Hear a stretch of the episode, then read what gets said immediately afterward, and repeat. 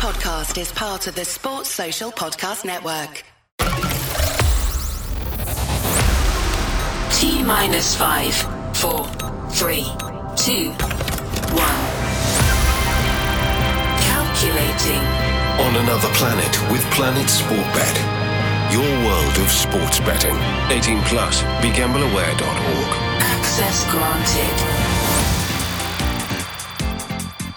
Hello and welcome to On Another Planet with me, Emma Jones, and Robbie Savage. Every week, former top flight footballer and current director of football at Macclesfield FC, Robbie Savage, will join me, Emma Jones, to discuss the ins and outs of exactly what it's like to be in the boardroom at a professional football club.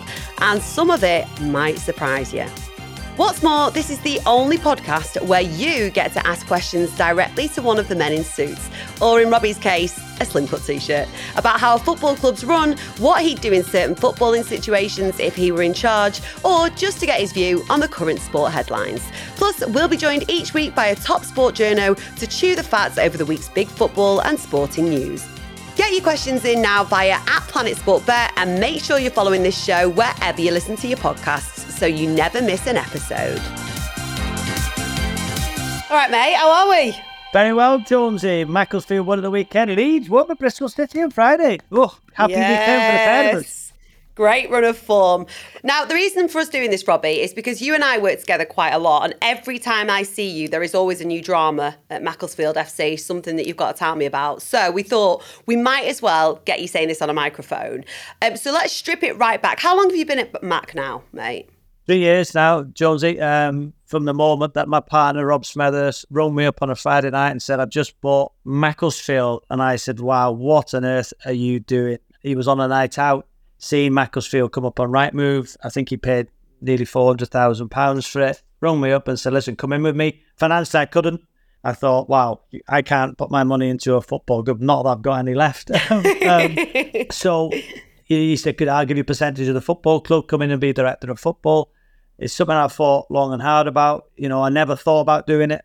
Didn't think I would have the determination, the drive. Uh, you know, did I think I was educated enough to be a director of football? Um, you know, because of my playing days. Can I control my emotion enough to be a director of football? I think I've done that. Do um, so, yeah, yeah, it's hard. It's hard, Jonesy. It's hard. You know, and it must be hard for my head coaches I employ because with me sitting, you know, in the stand on a match day, the emotion, you know, I can see stuff as well. And it must be hard. And I, I understand that because I'm a big personality, a big character, and I wear my heart on my sleeve. So again, it's had so many facets to it, but inevitably, it's something that I accepted. You know, we've become best friends. Um, we spend every hour at the football club, you know, unpaid. And how we work it is, Jonesy, what my partner wanted to do was to make a self sufficient football club. So what we do is I think it's cost about two million pounds to open the doors a season at Macclesfield and whatever we bring in over that um, is the first team budget. So this year we're bringing in, you know, about 2.5 million. Mm. Um, those figures aren't exact, but you know, the, the profit is the first team budget. So we, we leave that in the football club for the for the for the management to you know to you know spend the budget as part of the first team. So again, we don't take a penny, um, neither of us. And what I will say is that it's it's so time consuming. I thought it'd be a bit of fun um, when it said it, and I think so did he. But there's nothing further from the truth. For everybody's cup final, you know, everybody wants to get one over on us. People don't like me. um, I don't know what you mean, mate. the narrative, the narrative, if it goes wrong, is easy to blame me. Um, How do you feel about that? How do you feel about being the poster boy for blame? I said I've, I've learned to live with it. Um, you know, and at times, you know, emotions get I get carried away, but I look at every detail. I look at how the fine margins. I look how we can improve. Constantly looking at players, and for the first, you know, um, two years, two promotions in a row, we had a we've had a fantastic time. We had a head of recruitment, Jimmy Holmes, who done unbelievably well for us. Um, new management have come in on. I think we're on a. Um, we've had Danny Whitaker, Dave McNabb, Neil Danns, Matt Duffy, without Alex Bruce. So five managers in three seasons, which I think that's probably par for the course.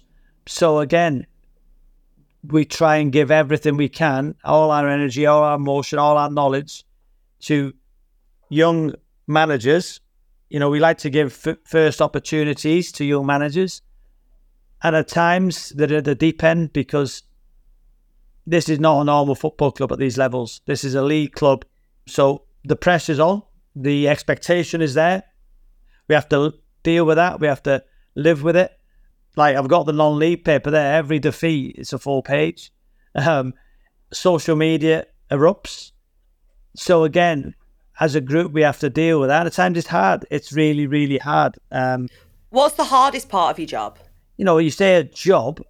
It is a job now. It wasn't a job when I first come in with Rob. It was we thought we could have a bit of fun, you know, give a community its football club back, which is the most important thing.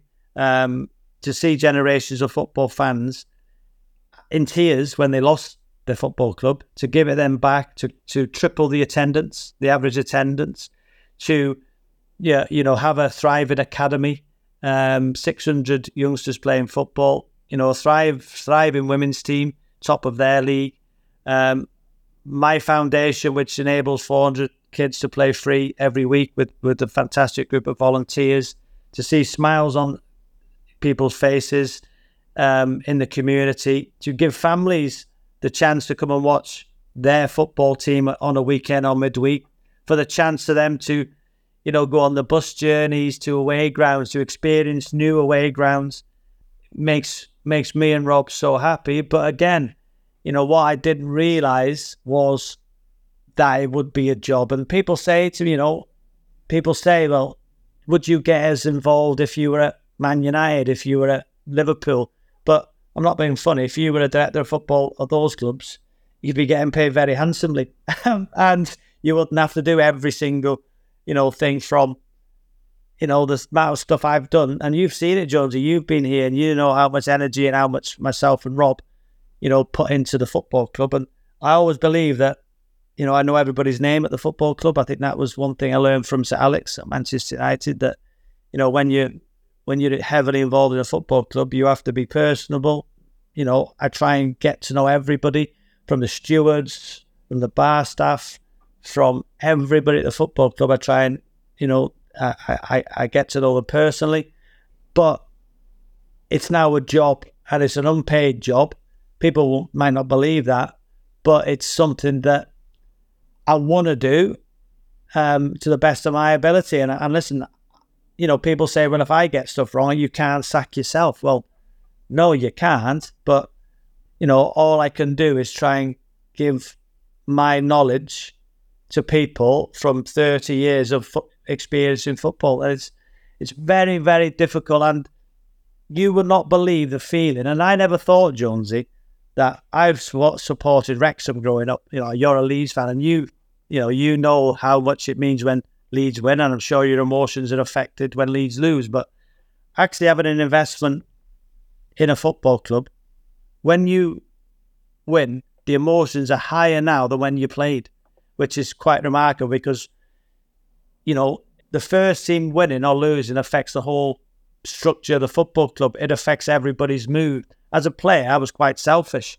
in terms of, you know, if the team win and I played well, it was great. If the team lost and I played well, you'd be disappointed, but oh, I played well. Now, if the team lose, it's horrific.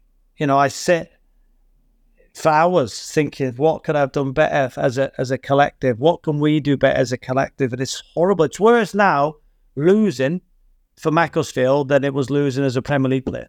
Well, look, this is a place where you can ask Robbie Savage anything that you want. Every single week here on, on Another Planet, we are going to be delving into Robbie's role and find out more about it. You can get in touch on the socials at Planet Sport Bet and ask Robbie anything within reason, Robbie. Is that all right?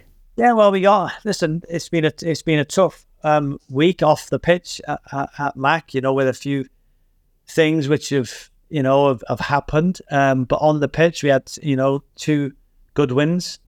And this weekend, Jonesy, it's the last 16 of the FA Trophy. Um, I know you've got your stats on that. I, I have. So, Macclesfield Town, when it was Macclesfield Town, they were the first ever winners of the FA Trophy in 1970, won it again in 1996. But since it becoming Macclesfield FC, this is the farthest you've got. Is that right? Yeah, it is. Um, we've had some great wins in the competition. We go to Hampton and Richmond at the weekend. Um, tough game. They're in the National League South. I think they're currently fifth, um, one place below Maidstone, who are doing unbelievably well in the they really Cup. are, yeah.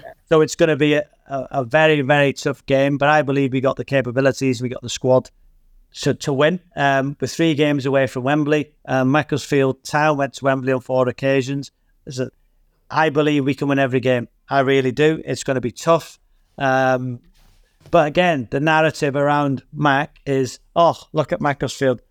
The budget's huge. You know, they should be winning games. They they might start as favourites, but it's not. Look at Hampton and Richmond. Wonderful.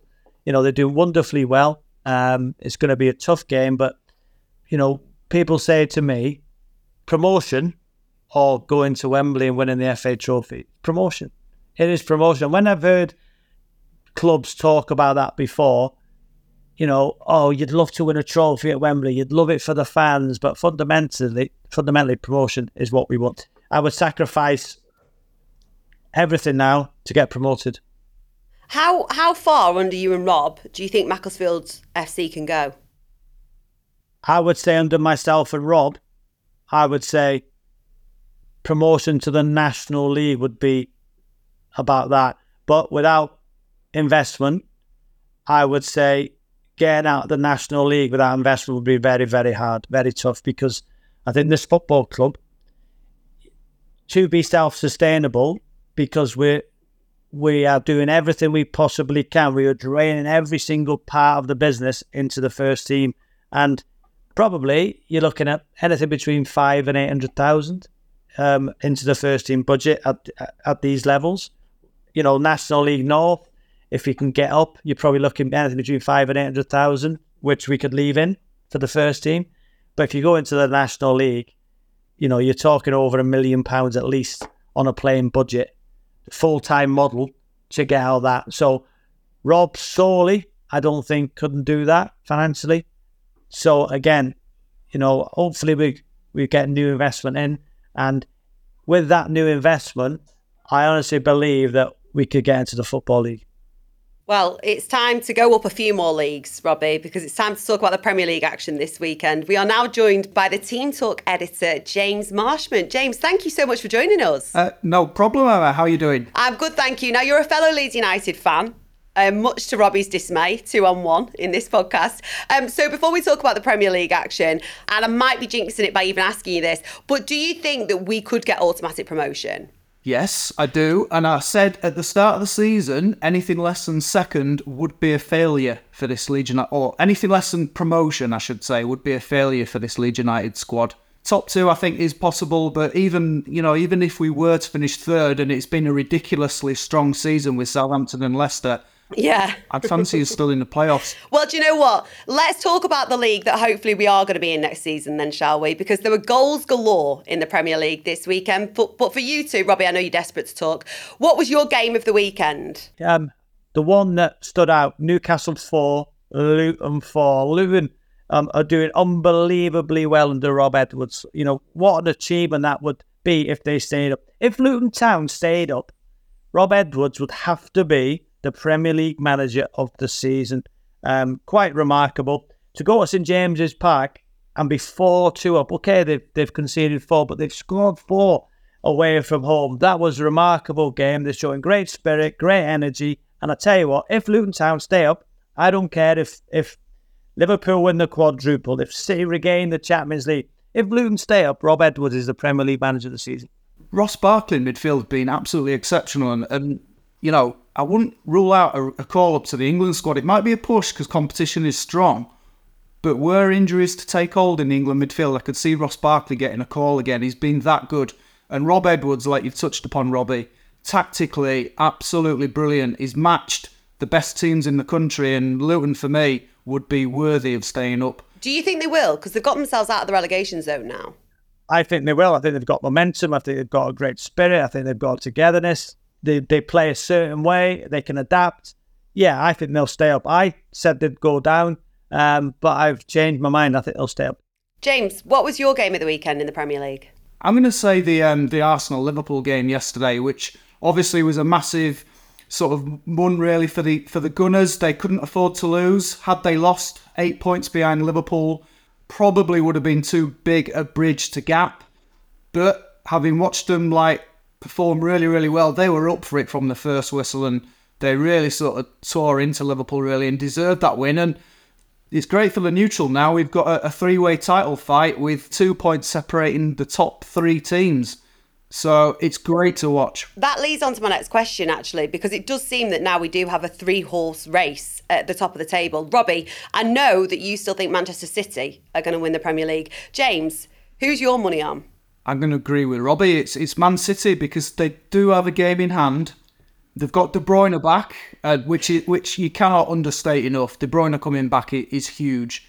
I do think Liverpool will be the nearest challengers, and I certainly wouldn't rule out Klopp winning the title in his farewell season, uh, and what a story that would be.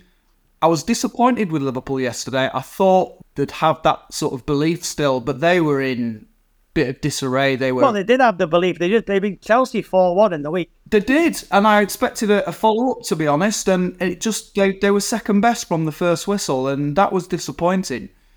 But only two defeats for Liverpool so far in the Premier League, so it's not impossible. You know, they can still be there or thereabouts to challenge Man City, but Arsenal, for me, I still think there's a calamity in there. Uh, you know, they're, they're capable of brilliant results, but then you think back to they've lost at home to West Ham, things, results like that. I just think they've still got that within them, whereas Man City have got another gear to go up, and Liverpool just look that bit more consistent. Lads, I want to get both your opinions on the celebrations after that Arsenal win. Do you think it was too much? No, not at all. Football's an entertainment business. It's emotions. Listen, Jones, I was celebrating our winning against Bamber Bridge. I ran down the touchline. Um, you know, that's what it, that's what it means. Football is about pure emotion. And as James, who's agreed with me on everything I've said so far, said, if Arsenal would have lost that game, they're eight points behind Liverpool in the title race. The build up in, in the week, everybody knew the pressure on the game. And Jurgen Klopp loves a celebration. He's got emotion. I remember him going on the pitch when Liverpool scored in the last minute against Everton, I think. So Mikel Arteta has got every right to sprint down the touchline because it's about emotion. And Martin Odegaard is is is right. He's taking a photo of a of the photographer, a lifelong Arsenal fan. It's brilliant in front of you know the the home end. So why not celebrate? People say, well, don't celebrate until you've won the league. It's a massive game. Every win in the Premier League is huge. And listen, they should celebrate it. It's about emotion. You're not telling me right now if Leeds won in the last minute and the manager, wh- whoever you played, and ran down the touchline, that's okay. It's emotion. Oh, I'm gonna have to agree because you know, sorry, but you know, you know, this is what this is what football is. We want to see that passion. We want to see that passion, and it was just great to watch. And you know, I want to see the managers running down the touchline. You, you don't want these muted celebrations. I, I don't. I don't like the Ancelotti like sort of raising the eyebrow, just accepting. Yeah, we've won that one. I want to see the Diego Simeones. I want to see the um, Artetas running down the touchline. It's a great way. What I would say is to unite the fans with the players, uh, and I think Odegaard. I think he was quite clever with that. I, I think there was almost a bit of a you know, a hidden message. Let's get everyone united. Everyone has won. We can win this title. We can fight for it together. And the fans are a big part of that. And I think that was a, a real clever captain's method of getting everyone unified and back on board and showing that belief that it is there and Arsenal can do it. Right. Do you know what? We've all agreed too much so far. So I'm hoping for some healthy disagreement now. Let's talk about Chelsea. Sheffield United are going to win the league. James, what do you say to that? I agree. Let's talk about Chelsea because they have now lost 10 games this season. That is one more than they have won. James, I'm going to come to you first. Do you think now is the time that they should pull the trigger and sack Poch, or do they stick with him? I think he's on borrowed time. I think the fact they've reached the Carabao Cup final could be a slight saving grace for him right now. I think back to a few years ago where Mourinho got sacked at Tottenham and it was like a few days before the Carabao Cup final. And his argument was, hang on a minute, I could win a trophy here. And of course, when you win the Carabao Cup, it's the first trophy available of the season. Sometimes that's a springboard for bigger and better things. So for Pochettino to be sacked now, I think it would be hugely harsh given they're in the Carabao Cup final, but I do think it's a strong possibility. There's, there's a lot of speculation around it, but Robbie, as somebody who, you know, sits in the boardroom, who is director of football, albeit in a totally different league, what would you be encouraging? Do you stick or do you sack?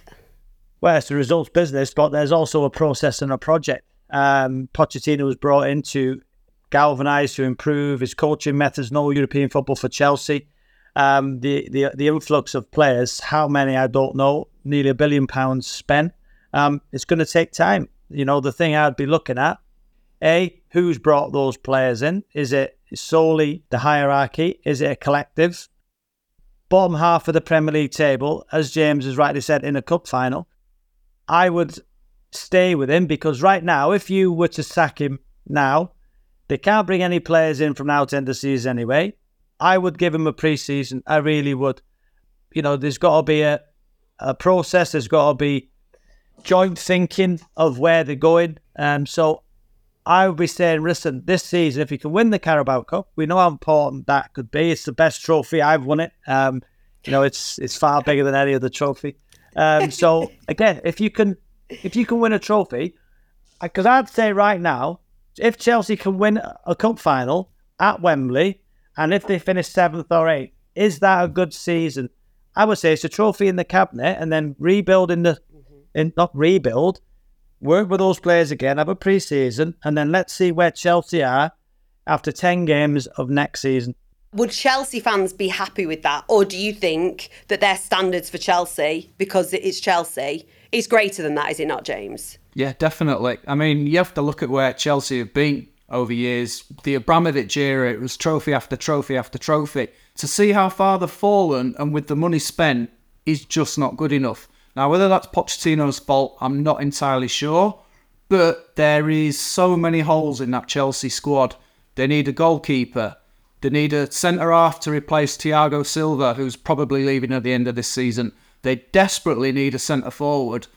And, you know, as good as Cole Palmer has been, and I'm not knocking that transfer whatsoever, they've got too many players of that ilk, if you like. They've, they've, they've spent money on Nkunku, who, again, could be a great player, but why aren't they signed a centre forward? Why did they not prioritise that in the summer? That should have been the, the be all and end all, and they've not done that. And I think that's where they're paying the price, really. A failure to put the ball in the back of the net, and now confidence is slipping away. James, it's been an absolute pleasure having you on, but I do feel as though you've agreed a bit too much with Robbie Savage. I feel like we need to find something for you to both disagree on. Oh, what about Manchester United, James? Well, what's your take on Manchester United? what What's your take? Uh, oh, well, I, I, that says it all. They're not going to get top seven this year, that's for sure. Top seven? Well, the six at the minute, James. They're not going to finish there, Robbie. They will not finish there. Tell me why. There's too many holes in that squad useless. So where? Tell me where. Goalkeep, goalkeeper's useless. Paid over the odds for him. So go what else? Two centre halves who aren't, can't find the right combination of. Not good enough. I'll give Martinez, and Martinez is quite good, but he's not often fit. Midfield, well, I do like Kobbie Mainoo. He's, he's fantastic, but, you know, Casemiro, gone, rubbish, get rid. Too many players who are not good enough for a club of that standard. Listen, they will finish in the top seven. I think that's James, obviously being a Leeds United fan. They will finish. Where in the will top they finish seven. then? Uh, Where? What position? Um, Seventh. six or higher. I just think right now, it's firstly with a new investment from Ineos and Jim Ratcliffe, you would say that Ten Hag, it's almost a trial period from now to the end of the season. I think um, there's got to be an alignment, the process, um, who they're going to bring in in the summer. But once again, Manchester United, the youth academy, the academy system is proving its worth. If you look at the last seven goals, the goal involvements from academy graduates, looking at the fundamental part of the team at the minute, Garnacho, Kobbie Mainoo, Rashford, McTominay. And if you think of the goals that those academy graduates have got this season without those goals, you know, I'd agree with James that United might finish outside the top seven. But what would you do with Ten Hag then? I'd get, well, I think you're right. He's on trial between now and the end of the season, but I don't think the signings have been good. I don't think the recruitment has been good. You're right to point out Kobbie Mainoo. He's been fantastic, and the youth players that have come through have been very, very good. But I think there needs to be a thorough overview of the recruitment, which I'm sure Ratcliffe will do. Um, and I think they need to think very carefully about the type of players they bring in. They need to be spending more on the upcoming talents and not the established names like your Casemiros and Rafael Varans because Man United. But you need, you need a mix, though, James. You need a mix. Every squad needs a mix. So Casemiro last year was absolutely fantastic. Yeah, he was. This year, he's not been as good. But you need a blend. Look at Kobbie Mainoo now playing with Casemiro. How much do you think he's learned on a daily basis in games with playing next to him, James? He's probably learning lots, I'm sure, but down the line, he can be his replacement, and Man United can. But he's playing with him at the minute. but he can replace him ultimately. So surely, they, if they, they're looking to bring somebody in now to play with Kobbie Mainoo at the next season. I would say so. Yeah. Well, give me a name. Give me a name. Come on, Team Talk. Give me a name, Team Talk. You're the Ah, director I'm- of football. You can whip some names I'm asking out. James. I'm asking James. I'm going to be honest. I can't deal with any more Manchester United chat.